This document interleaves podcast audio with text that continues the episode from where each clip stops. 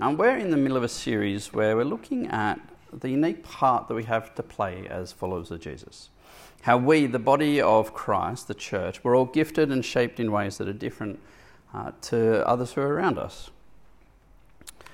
For some of us, our gifting uh, might be something that is astounding. You know, you may be gifted with uh, discernment or, or words of knowledge, something that is just comes out of the blue and surprises people.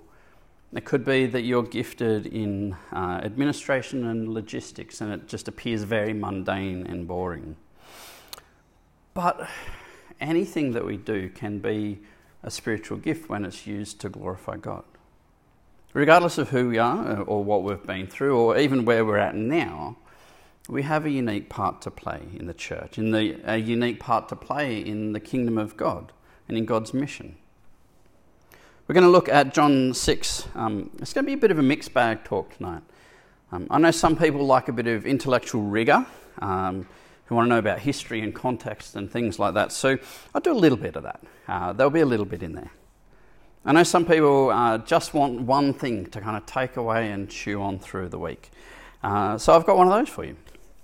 Some people just want a practical thing that they can do uh, or work on. Uh, and I'm going to spend a bit of time looking at one of those which means that most people will either be happy or everyone's going to be disappointed. So we'll see how we go. Um, the good thing is that it's God who does the work in our hearts, right? It's not, it's not me.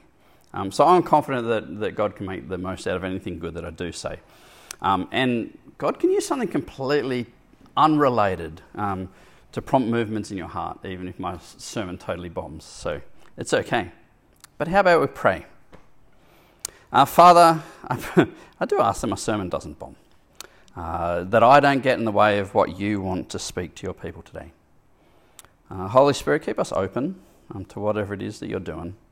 Um, yeah, and, and encourage us and challenge us as we need this afternoon. Amen. How has your week been? Have you had one of those weeks uh, that's been really positive and you come to church feeling good? Things are kicking along you know, you've made some good decisions, you put in the work, things are all right. Or maybe you've had one of those weeks where it's been a bit rough. Um, sickness or stress has got to you. Maybe it's been your fault. Maybe you did something and now you're reaping the consequences. Wherever you're at, I just want to say it's okay. Um, God sees you and He values you and He loves you. I've had a little bit of a rough week myself. Um, some of it is my own fault, right? Decisions that I've made that haven't worked out for the best. Uh, I made a cup of coffee uh, the other day using some oat milk that I found in the cupboard, deep in the cupboard. Uh, it turned out it had been expired for about a year or so, and that didn't go so well. Uh, you'd think the lumpy bits are like the oats in the. Yeah, anyway. Uh, another thing that I did though was I, I wasted time um, just on the internet researching my current obsession when I could have been sleeping. And so that's had an effect on me. Uh, but then there's other things that have happened that are just life. Like I went out to catch up with some old friends from college and I uh, went to go home and the car didn't want to start. Um, and eventually it just, it, I even ran for the train to get the train home and it left as I got to the top of the stairs. And I don't run. Not since I broke my ankle, anyway. I didn't run before that, let's be honest. But so the result of that was a, was a rescue mission for Sky and the kids in the middle of the night, and we got home about three o'clock. So I don't feel like I have much to bring to the table today.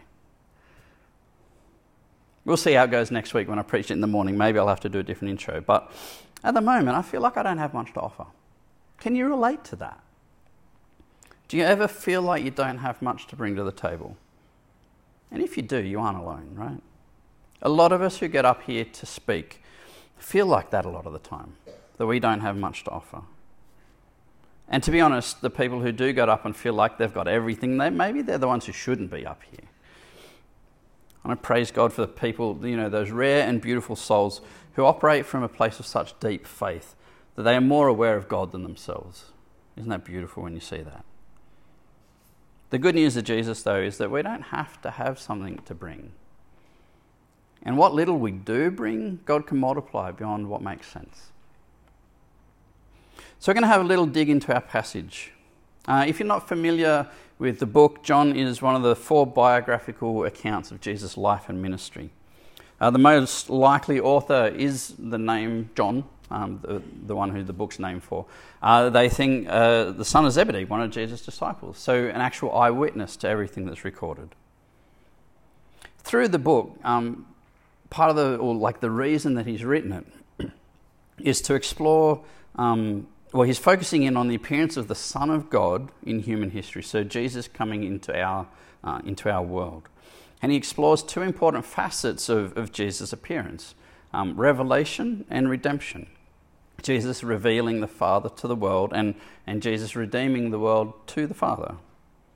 Um, he makes it clear in John 20 um, these are written so that you may believe that Jesus is the Christ, the Son of God, and that by believing you may have life in his name. And so, as we look at the unique part that we have to play, we're exploring some of what it means to have life in Jesus' name, some of what it means to be uh, one of his followers. the passage today, the 5K feeding, um, it reveals a bit more of who Jesus is. It happens on the shore of uh, Galilee, the sea, around the time of the Jewish Passover festival. Uh, I found out this week that that's usually in March or April. Uh, and it's a bit like Easter in that it moves around the calendar because it follows uh, the lunar calendar. So the date's a little different every year. Galilee itself is a poor area, um, lots of fishermen and farmers and, and people who are really heavily taxed. So I imagine that one of the things that would have drawn the crowds to Jesus was the fact that he had compassion for them. That's something that leaders just didn't do in those days. And they don't do all that often these days sometimes. But they also would have been drawn in by his reputation as a healer. You know, if you're poor and you're working with your hands, you're going to need someone who can help you when, when things are sick or broken. And as John writes, he's actually connecting um, this story back with the original Passover and the exodus of uh, Israel from, uh, from Egypt. If you take the story that's in uh, Numbers chapter 11 and the story in John chapter 6 and you put them together, you'll find a whole bunch of parallels. Uh, in Numbers, Moses uh, is leading God's people through the sea. Uh, and you also see God feeding the Israelites with manna, which is a type of bread in the wilderness. In John 6, you've got Jesus um, feeding the people in a bit of wilderness, um, feeding them a bread that you could say is heavenly bread.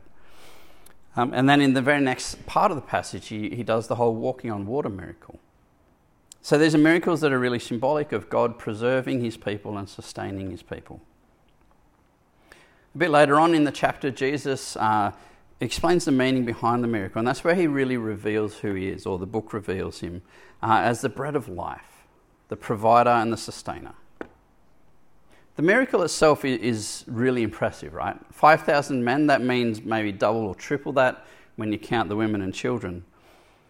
All provided with enough food to fill them and to leave 12 baskets full of leftovers, representing the 12 tribes of Israel. But the big thing is not the miracle so much as what Jesus offers, which is something beyond normal food, because Jesus is offering something eternal. He's showing that He is the source of life. He is the one who shows the way back to the Father, who brings us back into relationship with God. So it's not the bread that's actually important, it's the giver of the bread. And I think the crowd realized that.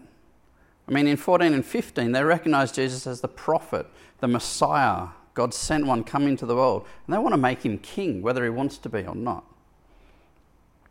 I think there's a bit of a beautiful, beautiful irony in the fact that it's the lowly and the poor and the struggling who are the ones who actually see Jesus for who he is. They're a little off the mark, but the, the Pharisees and the leaders and even his disciples, the ones who should get it, they, they don't. So if you're someone who enjoys digging into the details, there's some, there's some stuff to mull over this week. I encourage you to revisit the passage and, and go back to Numbers 11. And as you do that, think about what that might mean to you the idea that Jesus is the bread of life, the one who provides and sustains. And, and how does that affect you in your everyday life? For those who just want one thing to chew on, I'm going to pull it out of verse 9. Here is a boy with five small barley loaves and two small fish. But how, will they, how far will they go among so many? So the disciples don't have, or at least don't want to use, six months' worth of wages to buy enough food to just give a little mouthful to each person. I mean, the reality is that's not, never going to go well, is it? And it, pragmatically, it, it, does, it just doesn't make sense. And so they need another solution. They, they look around and they find this boy who's got some food. But it's not a whole lot of it. It's definitely not enough to feed a cast of thousands. So in our story, the disciples don't bring much to the table, do they? I mean, they didn't even bring the loaves and fish, they had to flog some poor kid's lunch. But think about it for a moment. Did Jesus need what they brought to do what he did? I don't think he did. I mean, it's, it's impossible to, like, it would be hard just to feed this row with a couple of little barley loaves and, and fish, let alone the room, let alone thousands and thousands of people. That's impossible, right? And if he can do impossible, then it's not that much harder to feed them from nothing, particularly when he created the universe from nothing, right? Back at the very beginning of the gospel, I think it's my favorite intro to a book. In the beginning was the Word, and that's Jesus. The Word was with God, and the Word was God. He was with God in the beginning. Through him, all things were made. Without him, nothing was made that has been made. He didn't need the stuff that they brought. So it doesn't matter what you bring to the table. It doesn't matter whether you have a lot to offer or whether you have nothing to offer.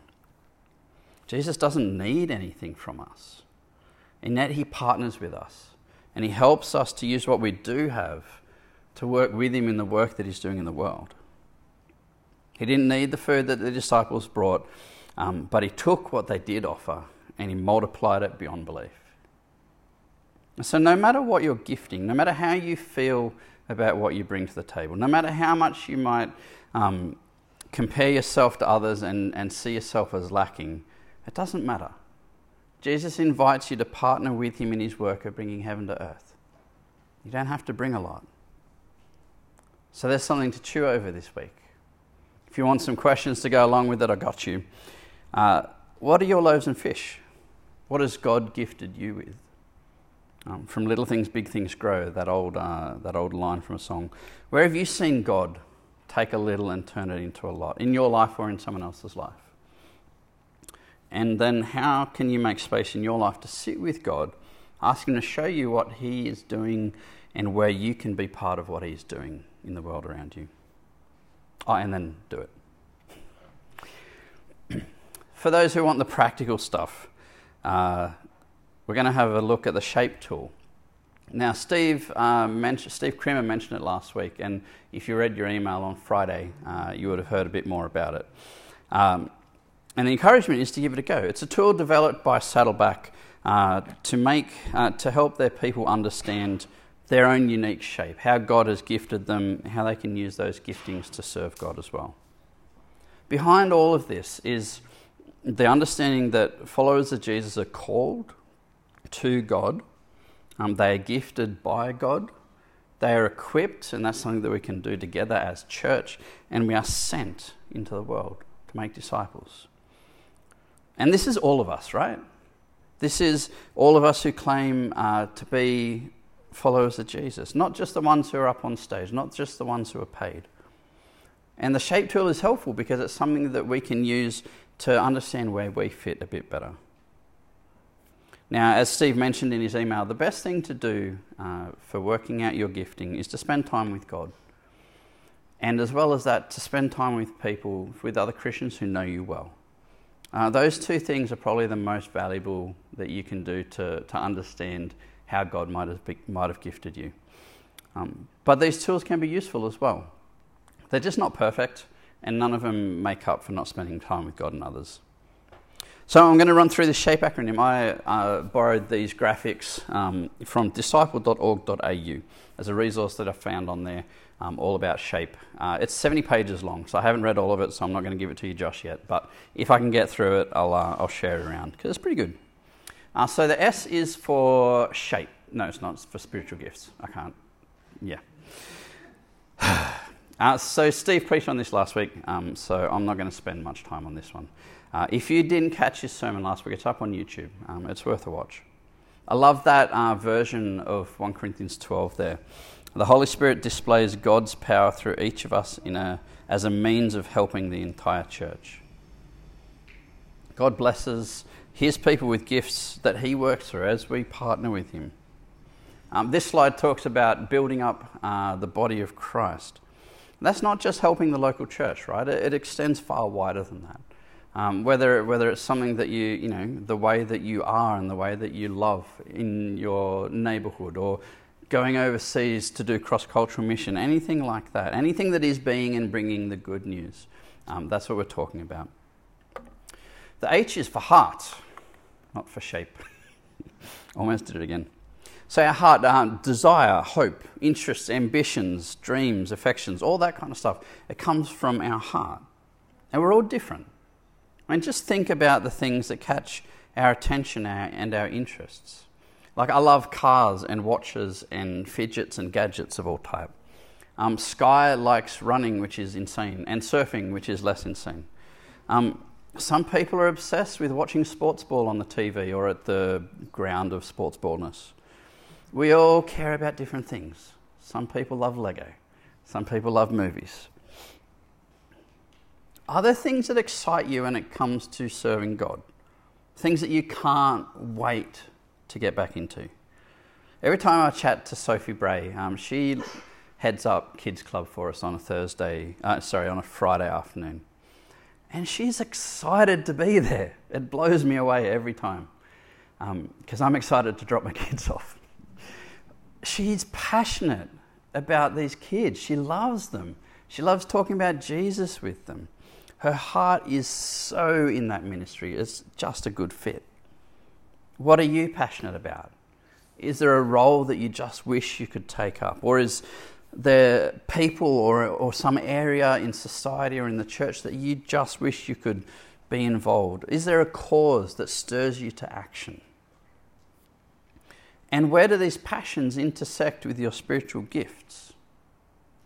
As you think about that, as you work on that, um, is there something that God might be calling you to follow Him into? The A is for abilities. These are the things that you're good at. You know, like um, natural or learned talents. Um, they're not necessarily spiritual in nature, but um, I mean, everything has a spiritual aspect when it's done for God, right? Uh, there's that verse whatever you do, do it all for the glory of God. You might be good on the tools, you might be at home behind a computer. You might be able to sing. You might be an amazing gardener. Even if you don't think that you have something that you're good at, the reality is that you will be good at something. You might just not recognize it, or you might not have discovered it yet. Apparently, studies are showing that the average person, whatever that means, um, has between five and 700 different skills. Sounds crazy, but think about it. Your, your abilities or your skills, they don't have to be spectacular. If you have the capacity to scoop instant coffee into a, a cup of hot water without anyone getting burnt, you have the ability to make coffee. That might not sound very exciting, but that can mean the world to someone. And if you struggle with the teaspoon, you can make tea with a tea bag. If you have the capacity to bend down and pick something up off the ground, you have the ability to clean up after my, after not my children, the people who might leave stuff around the place. That might not sound very exciting, but it's still something that, that God can use, that you can use. You could be physically handicapped, but have the capacity to talk to people that you don't know very well, and you have the ability to be welcoming. I think outside of being catatonic or in a coma, I, I can't think of anyone who wouldn't have some kind of ability in something that can be used. Sometimes it's just a little harder to find. So, what are you able to do? What's something that you find pretty easy that other people might not? And is there a way that you could use that for God? P is for personality. I don't know if you've noticed, but we're a bit different. Um, not everyone's the same. Some people are quiet and shy, other people are loud and bold. You've got the introverts, the extroverts, and now the ambiverts. got people who are logical, you've got people who are emotional, you've got people who are creative, you've got people who are all three at the same time. It could be pragmatic or funny or serious. Your personality is the part of you that affects how you think and feel and behave. And that's why we react differently in situations that might be similar. There are heaps of personality tests and profiles and models that can help you understand yourself a bit better. Just be aware that they're another imperfect tool, right? Um, and the other thing is, they should never be used to box you or anyone else. Um, and they shouldn't be used to restrict you or anyone else, right? The best idea is to use these tools to help you understand how you think and feel and behave, and then use that knowledge for personal growth. There's one called the Big Five, uh, five major personality traits um, that apparently everyone has. And you can take a Big Five test uh, on, the, on the internet, and that could be one that you could use to understand a bit more about how you function. It's relatively widely uh, accepted as being not too crazy. These things are often done better with other people, um, particularly someone who knows you reasonably well and, and can help you navigate some of the answers that you might not like in some of these tests. Uh, because sometimes there's things that come up that might be a bit confronting, or something that you take one way but is actually can be something else. Um, but the thing is, God has made us all different, right? And that's a good thing. We all have a part to play in the body of Christ. And just like walking on your feet is mostly easier than walking on your hands, um, if you find the place that is more natural for you, then, it, then it's an easier fit than trying to do something that doesn't fit with who you are. The last one is experiences.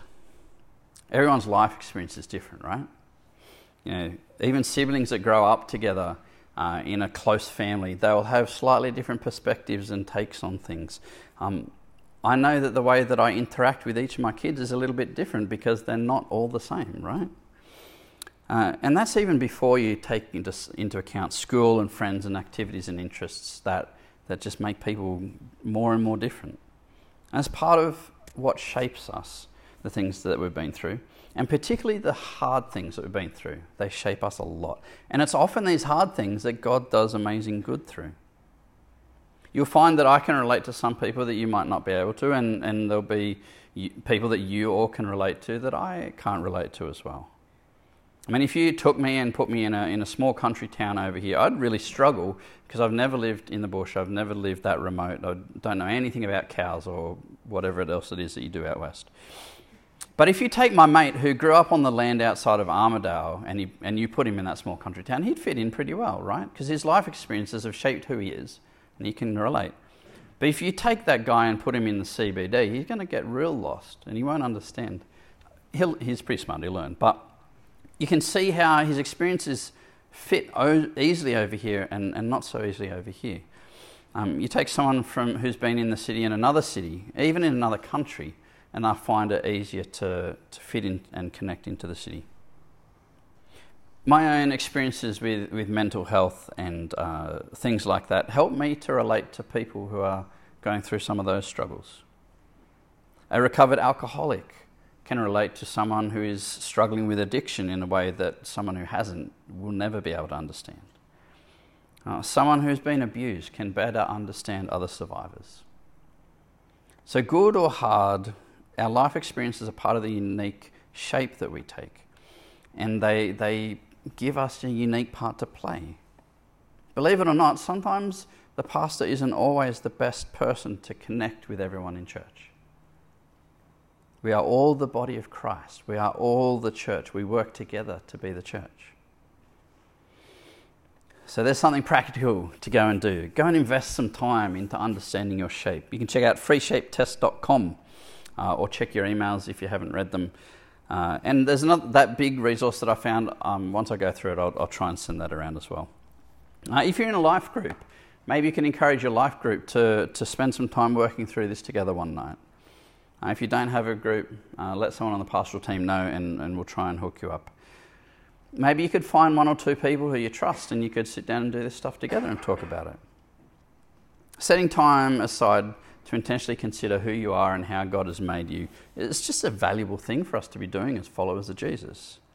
Even if you've done it before, um, it's worth doing again if it wasn't really recently, because we change as we grow and we go through different life things. So, we did a bit of digging into John 6. Um, if that's your thing, go and read some more stuff. There's, there's commentaries and things on the internet. There's all kind of resources. Dig into it and see if God challenges you or encourages you through it. Got a bite to chew on through the week if that's your thing. Um, how God can take the little that we might bring and multiply it and use it. We are talking about a shape tool. Um, we're leading up, I mentioned earlier, this ministry fair that we're leading into. Uh, we want you to know about what's going on. We want you to think and pray and talk and, and consider how maybe you can get invested. And so, as nice, um, as a pastoral team, we, we would love it if you if you like even if you don't want to do the shape thing. If that's too weird for you, that's okay. But if you want to spend some time with God and friends, thinking and praying about your gifting, your capacity, your capability, and think about maybe if there's something here that you could get involved in. Because we genuinely do have unique things that we can do. God has made you. Okay? You are unique. You are precious. You are loved by God. You are gifted and you have been shaped in ways that are going to make you a little bit different to the person you're sitting next to. And there are unique things that you can do with God that others might not be able to do the same. So, if nothing else, remember that and spend time with God, asking Him who you are, how He's shaped you, and where He wants you to be partnering with Him to bring heaven on earth. Let me pray. Father, I thank you uh, that we are all different, that you've made us uh, in your image, but you've made us with variety, different giftings and abilities and personalities and all of that. God, I thank you that uh, church doesn't have to just all look the same. I pray that you would help us to understand ourselves better uh, and understand and be open to where you might be calling us uh, so that we can be part of your work that you're doing here in our community, in the world around us. Yeah, God, please uh, work in us and work through us, I pray, in Jesus' name. Amen.